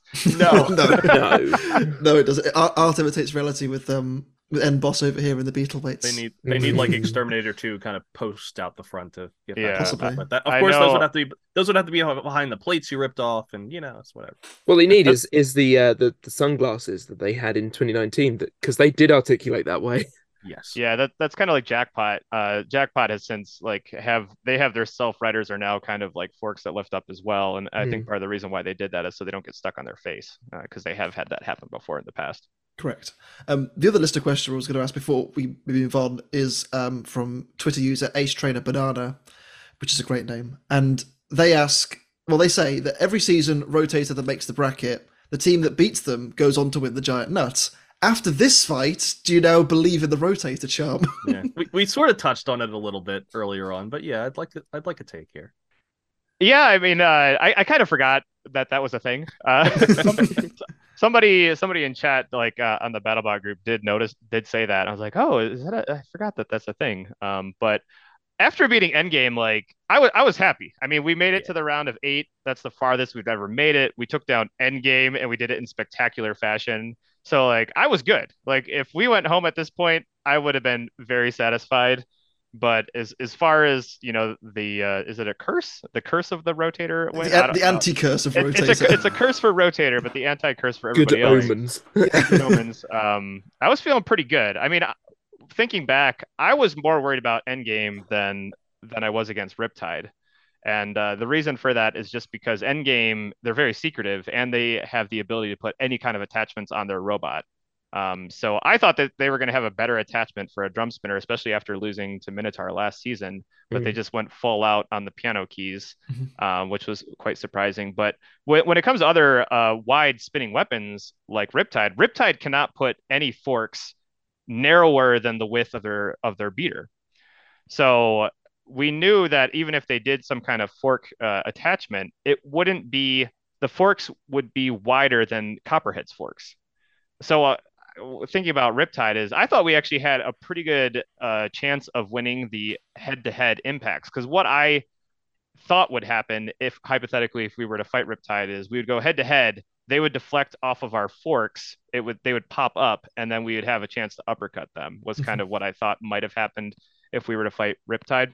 Where if we fight Endgame, I mean they can put any amount of wedge attachments on, which had me really worried, and uh, rightfully so. We lost all three of our encounters head to head with Yeah. them. So they definitely won the ground game, uh, and but uh, apparently it didn't matter. Or just run upside down and then just have a double impact. Can't can't keep winning time. the ground game. If you... if you put Yeah, them I- I, I think after this season, what we learned is like spinning down could be like a pretty good strategy. Honestly, Absolutely. honestly. Um, we'll get to your next fight a little bit later on. Mm. Uh, we'll go into a little bit more detail with that. But Still gonna um, get through your opponent's fight, which is Yeah. spectacular. we'll, but I we'll get we'll get to it. for We'll bit. get to it. Um, in the meantime, then we'll move on to fight number five, which is Monsoon and Sawblaze. Um, Ah. Hammer, Uh, hammer, yeah, hammer. hammer. hammer. hammer. Um, I understand hammer now. Yeah, Good. It's Good. it's a it is a shame. It is a, a, a real shame because th- this was a really good fight, and I think Sawblaze, I think Sawblaze did have Monsoon's number. Yes. However, there were there's- there was enough there to make me think, hmm, Monsoon's not doing too bad here. Like, he got that f- first initial impact where it sent Sawblaze over was fantastic. Definitely. It's it's a lot closer than you first think. I mean, Sawblaze put a post up on Facebook today to say, um, uh, talk about the damage they had, and the arm was dead. Um, had the fight continued, had the the wind's been blowing in a different direction that day, the the arm was dead, and and, and Monsoon could have stood a chance, but unfortunately, um, Hammer. Hammer. Oh dear. Um, yeah, great fight, and you know, dominant once again from Sawblaze. You know, since they've you know, since they sorted those wheels out, I'm telling you, they're they're really know, starting to good. Starting to motor along now. Mm. Yeah, it's it, it it's a really uh it's a touching moment. Was it in this episode where uh one of their team members just Yes. Yes. just just falls apart on camera because they've had such a a trial, and I, I I've talked about it in past episodes where we've we've had just this this epic of will the wheels fall apart in the box? Will we lose traction? Will it hold up? Uh, will will anything work? you know, will the bot drive at all? Uh, it's it's been a it, it's been a a crazy crazy uh event for them. And it looks like they finally got something that works. Shame they had to figure it out mid-event because that's probably the most stressful time to figure it out. Mhm. uh but that's what happens when you come up with your own you know alloys of of rubbers and you know and, and you you you can't just go to a battle box and drive around. Uh it's very hard to simulate how coarse and abrasive the floor is Yeah. for some of these tires. Uh I, I mean luke you guys run your own huge chonky rubber wheels. Uh you know it's i I- i know you you, you have more rubber to burn uh in comparison to sawblaze but uh it's I, I don't know if there's there's been like similar struggles with you with traction and stuff like that when you guys have brought copperhead but It's a it's a really tricky balance because you can when you're making your own wheels, you can kind of adjust how uh, soft they are, uh, which Mhm. d- gives you more traction. It's the the durometer. Uh, so you can go with a lower durometer for more traction, but that comes at the expense of less uh, lifetime. So you kind of see this, especially like with like Quantum. Yes. Yes. If you if you see Quantum in a pushing match, you just see these blue streaks on the arena floor, and it's because they're running such a soft wheel compound, which means they have to replace their wheels every single fight. Yeah. Um, so it's it's a tricky balance between how soft you want the wheels to be for how much traction you want, but it, it comes at the cost of durability.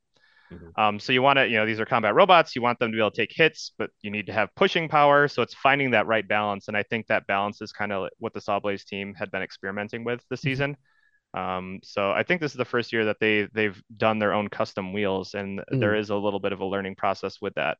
Mhm. Um, Yeah. It's tricky because you uh, it's not only do you have to determine how soft or how hard your wheels are, but it also comes into how much pressure your wheels are applying to the floor. If you have a much wider contact patch, you can go with a softer wheel. If you have thinner wheels, you have to go with a harder wheel, and it has to do with like the amount of pressure that you're applying to the floor. Uh, so it's tricky. It's not it's not as simple as just you know slapping some wheels on there and calling it good. You you got to do some experimenting and see how it works out. And uh, yeah, it looks like the Sawblaze team figured it out for this fight.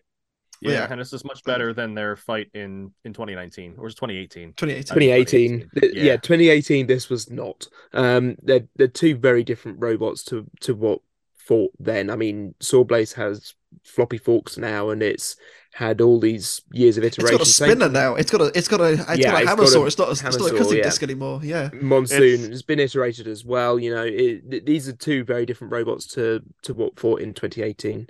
Yeah. Um, and they still put on an amazing fight. The amount of improvement that Sawblaze has had throughout the years is just incredible. Uh, I know like Jamison really liked uh, SOB from the Comedy Central days. Yeah. Yeah, And he's like, I think I can make this a competitive robot. And everyone's like, no, it, it'll never be competitive. And now there's now there's the now there's like now there's like six hammer saws. SOB Like- made a final in the Yeah. middleweight division the So, last season. Get out of here. He's here. obviously shown it's a very competitive design and it's scary. I mean, Sawblaze Yeah. is one of the most feared robots now. That hammer, the effectiveness of the hammer saw is just unprecedented. It's it's in crazy how how destructive that can be. I mean, even in the 30s, I mean, Megatron is like constantly top top three, top two, top one. You know, it's it's a beast as well. Yeah. Um, as for Monsoon, we'll, we'll do a little bit about Monsoon, then we'll talk about Sawblaze's next fight in a second. But Monsoon, great return to BattleBots and uh, incredible. a thoroughly deserved round of 16 berthing. I think The for them. best bot from Britain to compete in BattleBots this year. Mhm. Yeah. I don't think there can be any argument about it. I don't think You could probably argue Quantum. Yeah. Well, the writing's on the wall, right? They Can made you? the 16. Quantum didn't. Quantum did not. That's that's that is true. Quantum has more wins though. This is true. Doesn't matter. But- Yeah, That- la- last last week's episode with Monsoon against Cobalt. Oh, man, holy yeah. holy Yeah. cow! That that Yeah. last hit that Monsoon did just blasted Cobalt across the arena, and the I closest was thing to an OOTA we saw this season. I was so so, impressed. That weapon is crazy powerful, and if Monsoon got the right hit on Sawblaze, it could have been over. Uh, Yeah. It's so crazy. The the strategies are so different for these two robots. Where like Sawblaze has to drive perfectly every Mhm. single fight to execute their strategy correctly. Mhm. Uh, where like if Monsoon landed one good hit on the back of their robot on a wheel, it could have been Yeah. over for Sawblaze. So I'm so I'm always impressed with how how well Sawblaze can execute their strategy. Um, but at the same time, like Monsoon, the new Monsoon is way more powerful than it used to be. But at the same time, for them to make it more powerful, the robot is half the size. Yeah.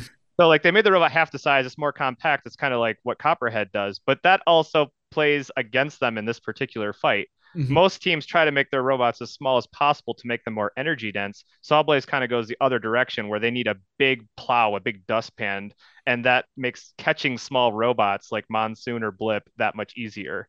Yeah. So it's, really interesting how like this it's kind of evolved in that way like obviously as you said like there's so many small robots now which is it's all playing into the robots like Sawblaze and we'll get onto the uh, fight in a bit with Huge like those two have kind of like they've kind of thought no let's not do that we're gonna we're gonna min max another way and and that's why they're now starting to see a little bit more success. You know, they, They they're really snuck up on everybody, didn't they? Mhm. yeah, Yeah, they go- A little going big is is uh is definitely a departure from what people thought was the most competitive design. But depending on what you're doing, like dustpans, control robots, sometimes being extra big uh, can definitely play to your advantage. Hundred percent. Sawblaze has another little robot, well, relatively little robot next in Minotaur. Um, obviously, they- Mhm. they had that We've seen this before. they had that amazing fight at the start of last season, and um, I mean, the way that both of them are performing, it wouldn't surprise me if it was another amazing fight. I really Yeah, don't, would think you know. so. Everybody online is just like, "Oh yeah, Minotaur is gonna take it. Minotaur is gonna take it." I'm like, "Did you guys not watch the first fight?" of last Sawblaze made season? it look Yeah. silly. Sawblaze destroyed Minotaur. Swiss Like, what do cheesed you, it. what do you think? What are you saying? Yeah. I, I can't wait. I can't wait to see that fight. Like you know, let's face it. You know, we can argue that Minotaur maybe were a little bit rusty going into that fight, but man, it's a tantalizing prospect, isn't it? Really, for those They two. Mhm. could win. You just got to get JMO flipping. If you just get him upside down and have him, you know, have him panic, flounder have him panicking a little Yeah, bit. I, Yeah. Absolutely. I think when Jamison's in control and he's he's steady headed, like he's one Mhm. of the best drivers ever. But I think if you get him off off kilter and get him a little bit uh, worried, that's when mistakes can happen. So Absolutely. it, and it only takes one mistake for Sawblaze to lose it. So they, like I said, they have to execute perfectly every time to uh to implement their strategy. Yeah, we will we will see how that goes. Next up, we have another rematch in Whiplash and Hydra. Jake has been dreaming. 2020, this is not. He's been No. dreaming of this moment. I know he has because he's he's not that he's bitter. He's not bitter, but he, he must have been secretly really hoping he gets to fight Whiplash one day.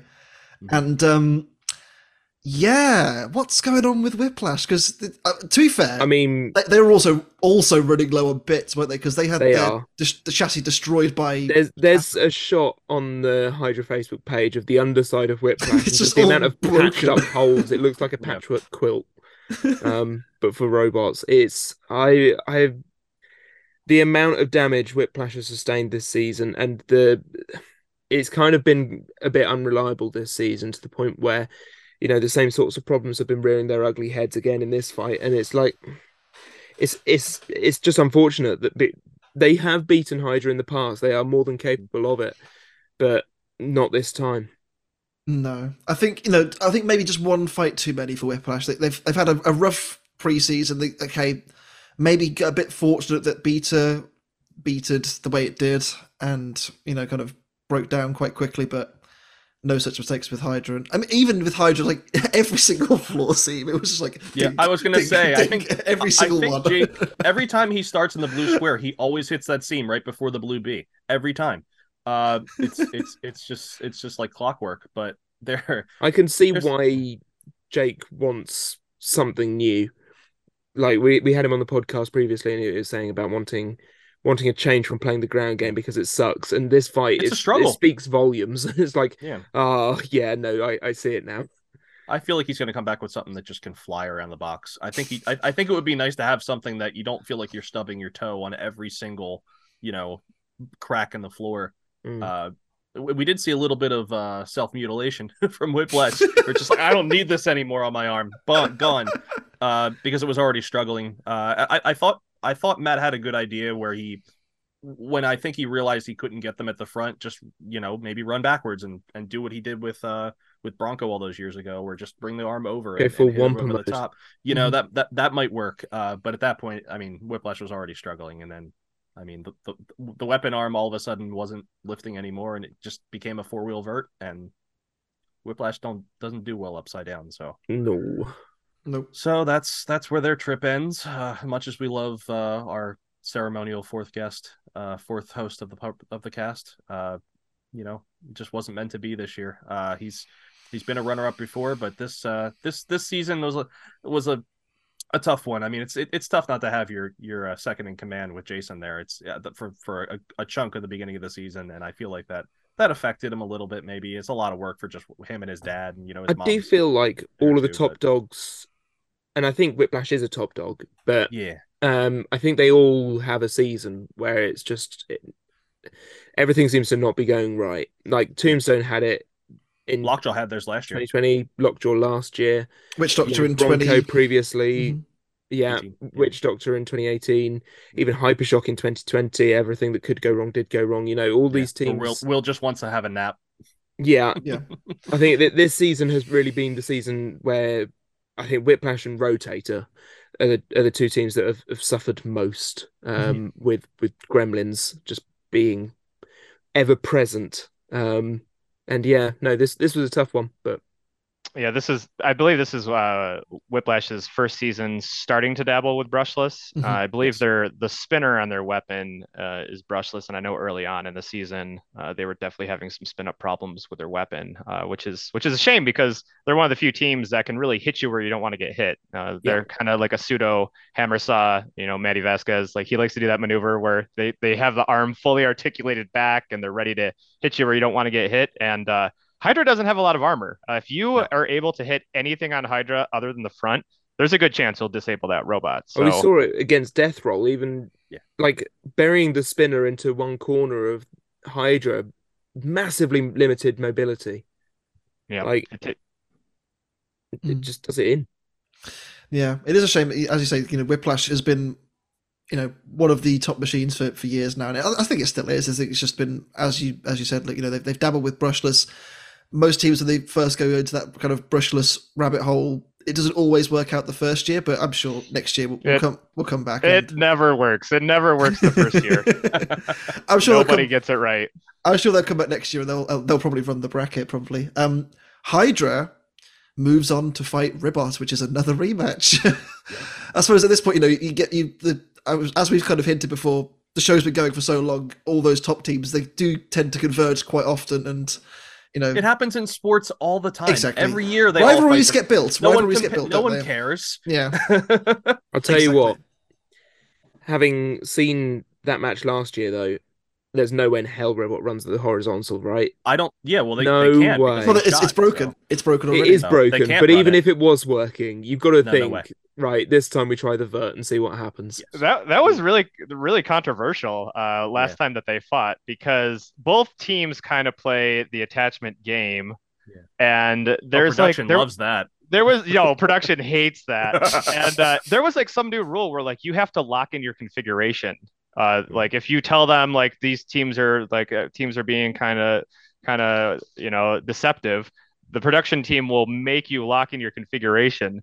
So so uh hydra did something really funny. They're like oh we're just going to run our standard piano key configuration. So that so the ribbot team's like oh okay well then we're going to run our horizontal. But what Hydra didn't really tell them is that they welded all their piano keys together, essentially making it a static solid plow, which perfectly countered Ribbot. So I kind of I kind of enjoyed that because you know I hate when people spend so long picking out The configurations. Yeah. Yeah, and like you know Hydra didn't lie, but they were a good. little disingenuous with like their intentions. But whatever. There is a Yeah. a term used in sports in the UK called shithousery, and it was it was that that is shithousery from Hydra. But um, we'll see how it goes this time. I um, I I know full well that you know Hydra has been again we've kind of said quietly going about its wins this season, but you know Ribbot has started to kick up a bit of a bit of a uh, head of steam now. So it's a It's it's, the it's the two bracket busters, last year's and this year's, finally Yep.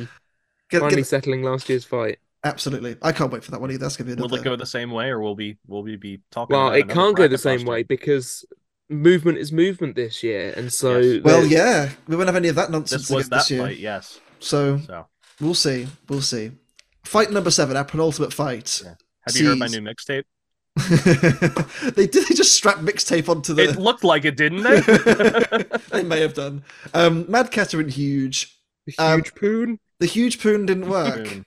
I'm, Nah. I'm, I, I can't believe they actually kept it in. Um, It's unbelievable. And they tried. They tried something different. Um, but f- for a four wheel drive vert, huge is a tall problem. It is a Yeah. it is an issue that they all have.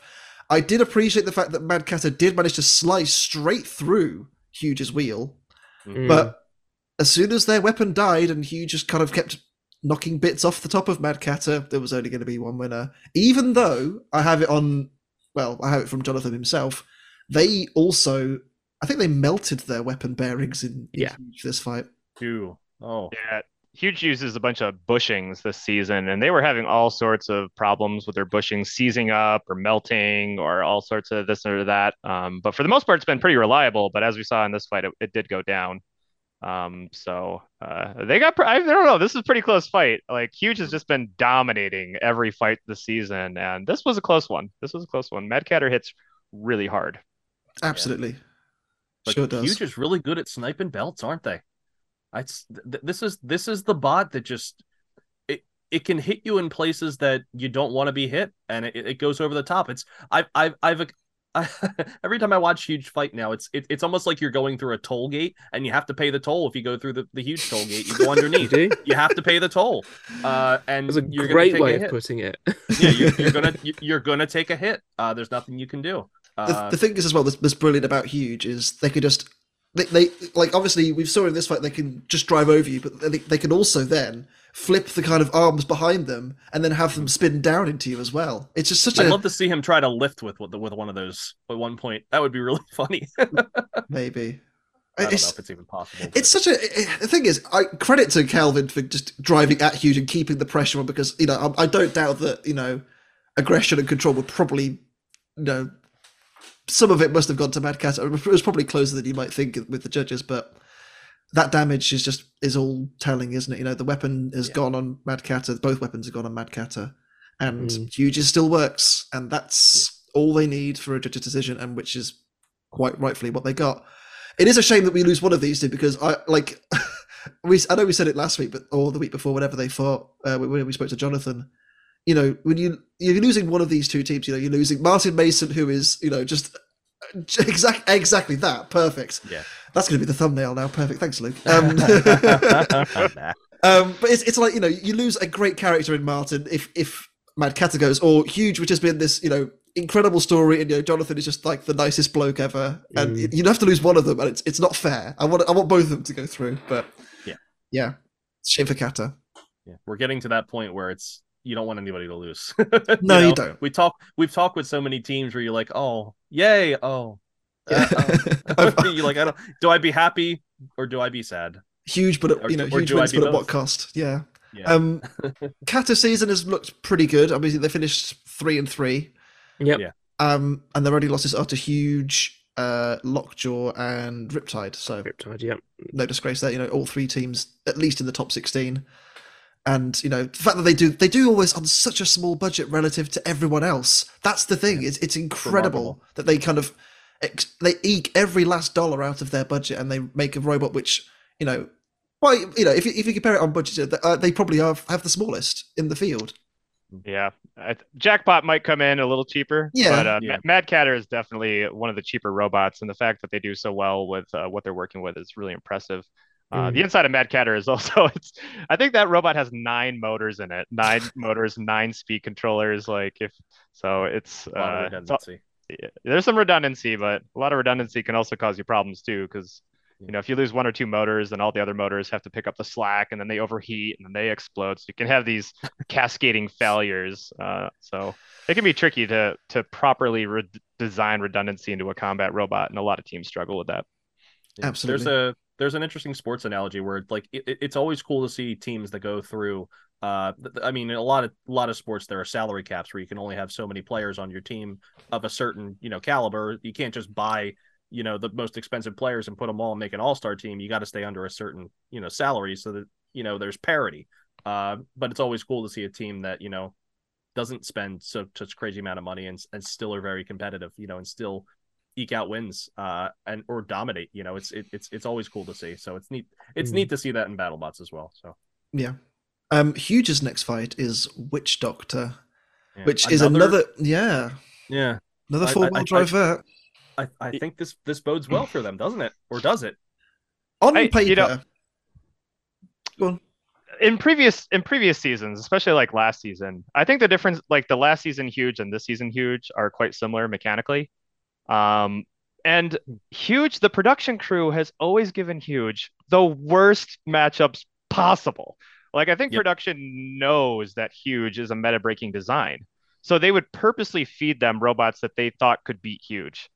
And this season, where they give you the four fights ahead of time, you know who you're fighting, and then the way that the the brackets have lined up, like Huge is actually doesn't have to fight those crazy robots anymore. Like in the previous mm-hmm. seasons, they had to fight like Deep Six and like and like Uppercut and like one of the uh, the very few robots that can actually reach up and hit them, they've had to fight them. I mean, they're, I, they're oh, running I out. always, yeah, and I always Yeah. felt that it was pretty unfair to the huge team because if you go to any other competition, the small like the featherweight competitions where we have featherweight huges, it's completely mm-hmm. random. It's a random mm-hmm. bracket. They mix up the Mm. bracket, you fight whoever.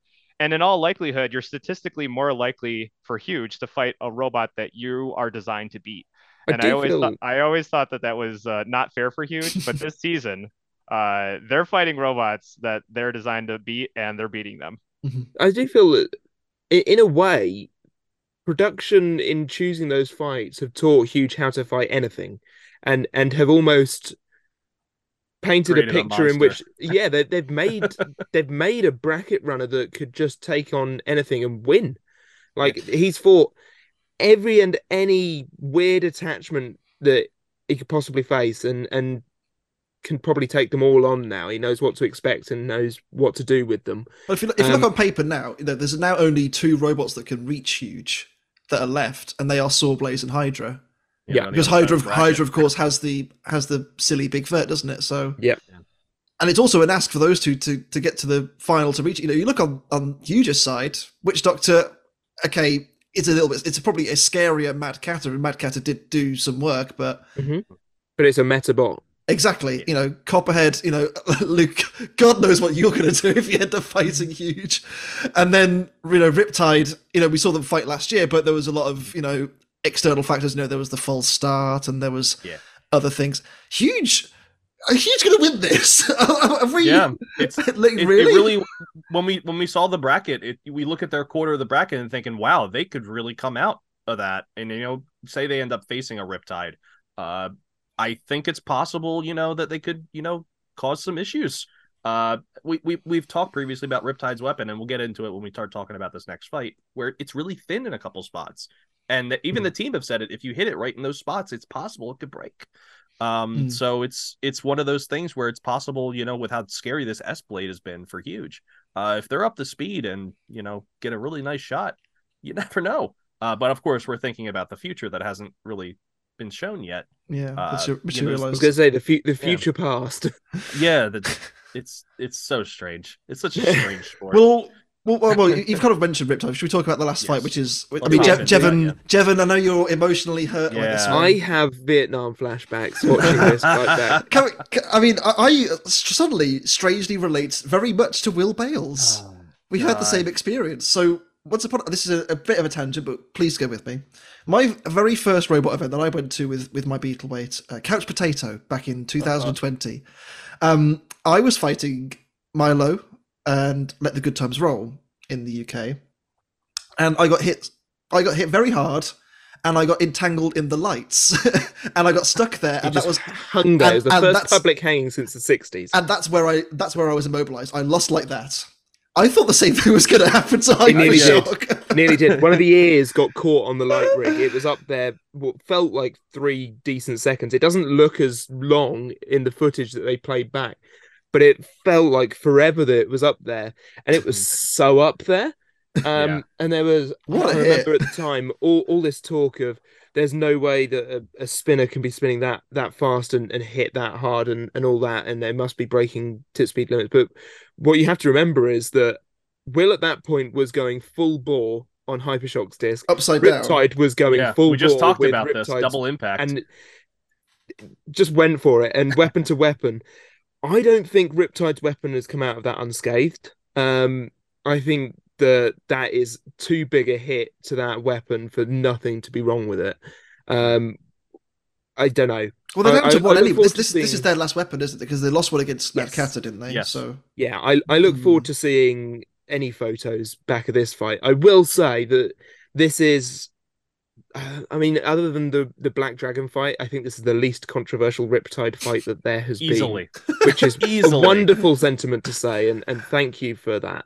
Um, and everybody in the interview stayed classy, and it, it, it was it was good. It was nice to see robot combat for robot combat's sake, not for anything else. Yeah, at the end of the fight, there, there was a little bit of colorful language, but I mean, Well, they were very excited. They were very yes. excited. I mean, come on, They you hit the ceiling. tone- you hit the something ceiling. If you're roofing your Uh, opponent, I feel like you're you're yeah. entitled to a few It's beeps the- on TV. Come on now. I we think we, we so. spoke about oh Hydra might have might have hit the roof with Death Drop. No, Riptide's hit the roof with Hypershock.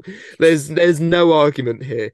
It is in the light rig, and that is as roofy as you can get without going through it. Mhm. Are we Um, underrating Ethan Kurtz as a driver? Yeah, I think so. Think?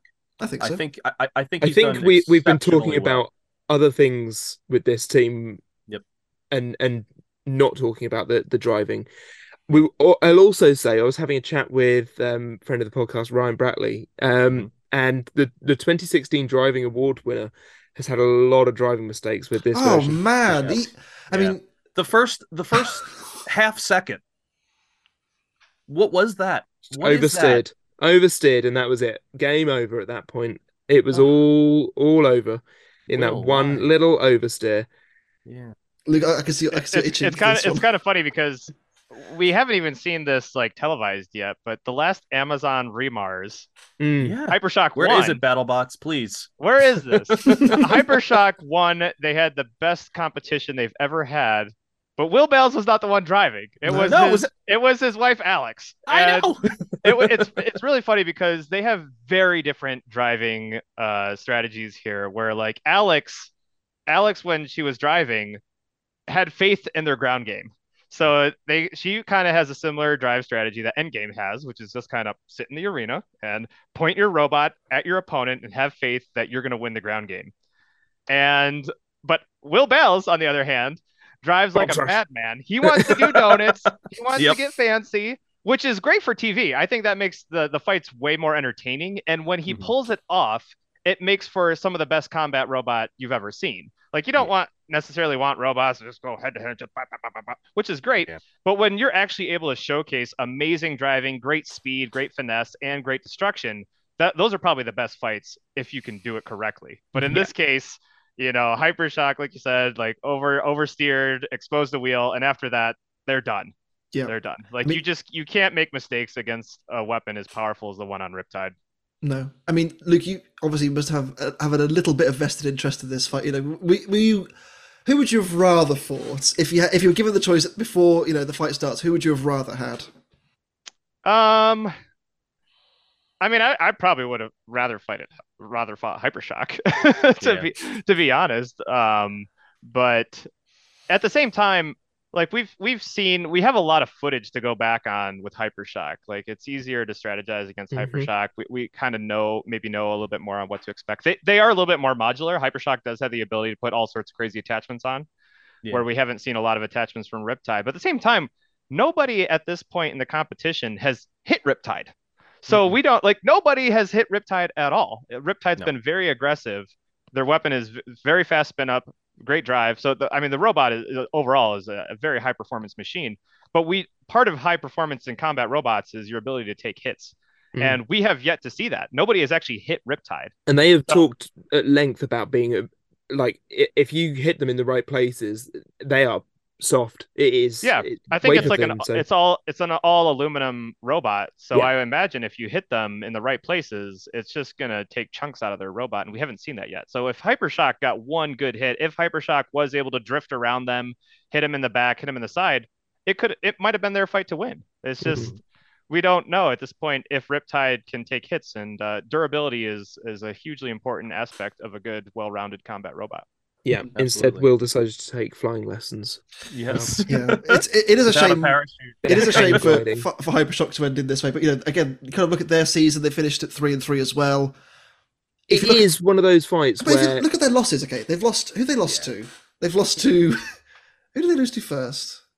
Sawblaze Sawblaze, Endgame, and Riptide. Like, come Yeah. on! if you're there's, losing there's to some those big three, big caliber robots and this is the thing that I love about Hypershock I will take a Hypershock loss any day of the week so long as it's entertaining Yeah. like and they are always entertaining Will's upside down there's not a lot of hope for what they're going to do. They're boxed into a corner. Riptide's coming towards them. What does he do?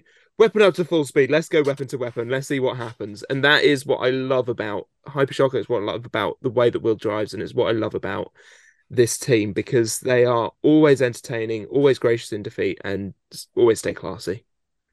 Exactly. This isn't. This won't be the last time we see them. We'll see them. They're going to have to defend their uh their honor in the Golden Bolt. Uh, you know, because Ah, but they, they, there's no there's no um, there's no gatekeepers anymore. no, there isn't. There's No, not No, so we might no not see them. gatekeepers. We might but see we- them. but We might not.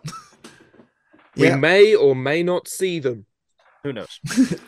see them. Anyway.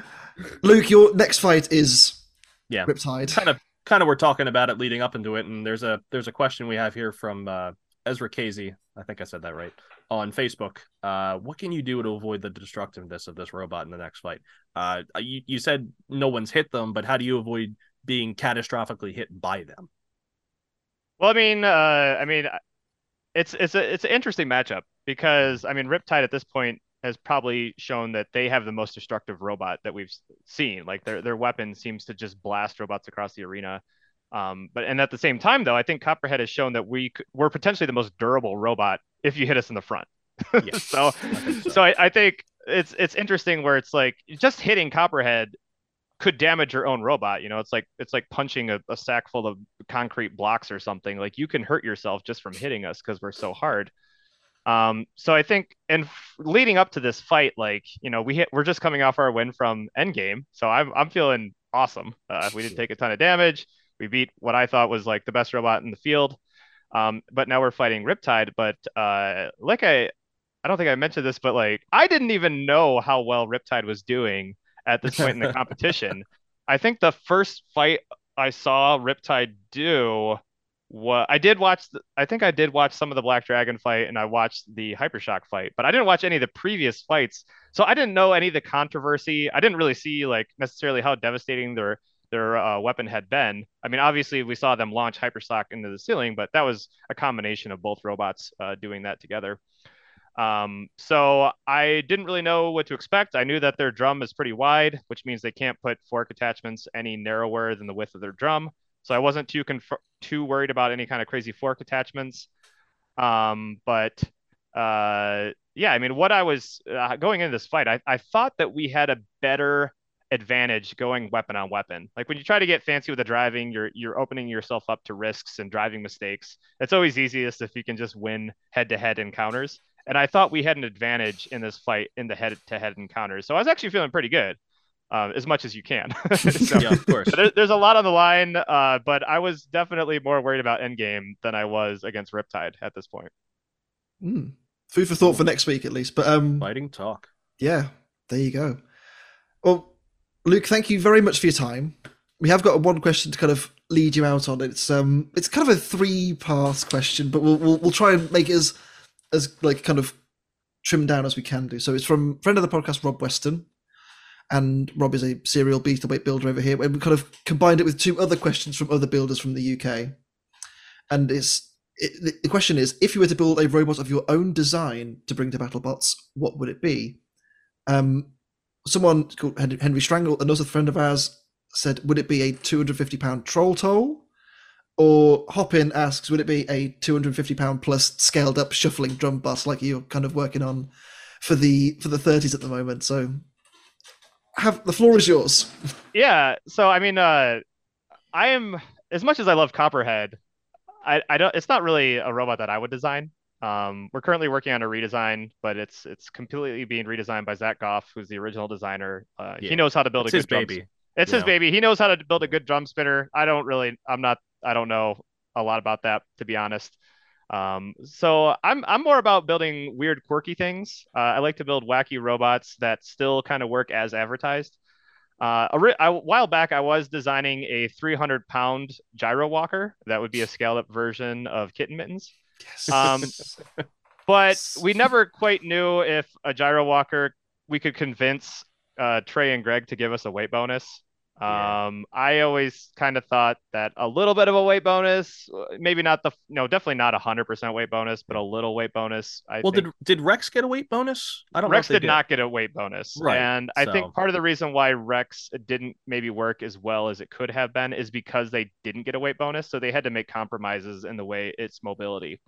Um, the original designer of Rex, um, well, one of the designers of Rex was Dan. Uh, Dan Chatterton. Uh, is that his last name? I, think might so. have screwed that up. But the predecessor to Rex was a two pound uh, ant weight called Gyrobot.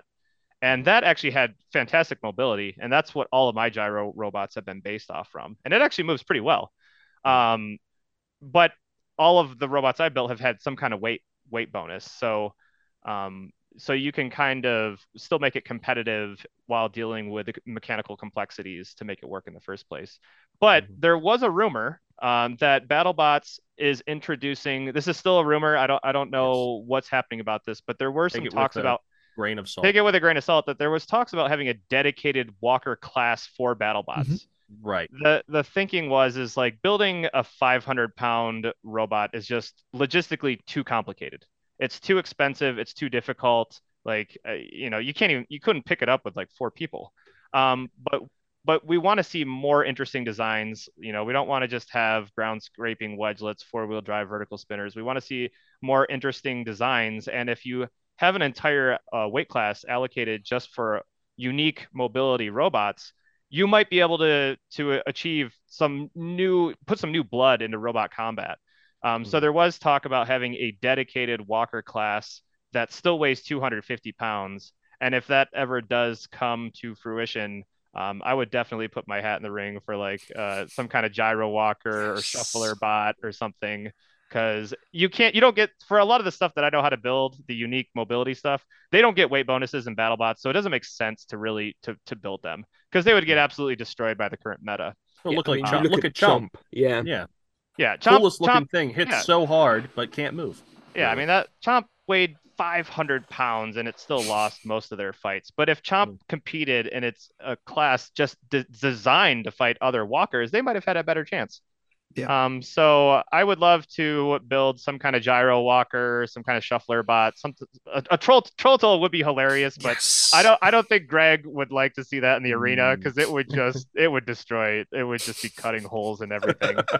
So yeah, I, I love building the wacky robots as long as they sort of work as advertised. Um, but uh, I, at this point, I'm just kind of riding the gravy train with Copperhead. Uh, so and and and you so you should as well. You know, the, I know we mentioned it at the kind of the start of the podcast, but like you know, a lot of the robots that you design and build are certainly you know unique, and they it, it, they you know bring a lot of interest in. So thank you for doing what you do, Luke. It's Mm. honestly, it, it's a lot of the stuff you build is just so interesting compared to everything And else. fun to So, watch. yeah, it is exactly. always entertaining. So yeah, I appreciate it. I mean, I'm I'm trying to like, I I'm trying to push the sport forward. Um, and I think that building unique designs kind of gets people thinking in different directions. Like you Hmm. don't have to do the same thing that other people have done. And I think there's still a lot of robot designs out there that can be wacky and interesting and still be competitive. Uh, I mean, before Huge came out, like everyone thought that every design had been done, and then Huge comes out with this gigantic huge wheel robot. I mean, Gabriel is kind of in the same boat, but now Huge has a spinner, so it's a lot better. But no, no, it's it's a lot more competitive. I'll say, not Yeah, better. It's yeah. it's more competitive. So, and I think there's still more interesting robot designs out there that can be competitive. It's just people Mm. haven't really thought outside the box. Mm. Um, so I'm just trying to try new things, see what works, see what doesn't work, uh, keep things interesting, uh, keep robot combat weird, and uh, and, and that- and that's all what I like. All the credit to you, my dude.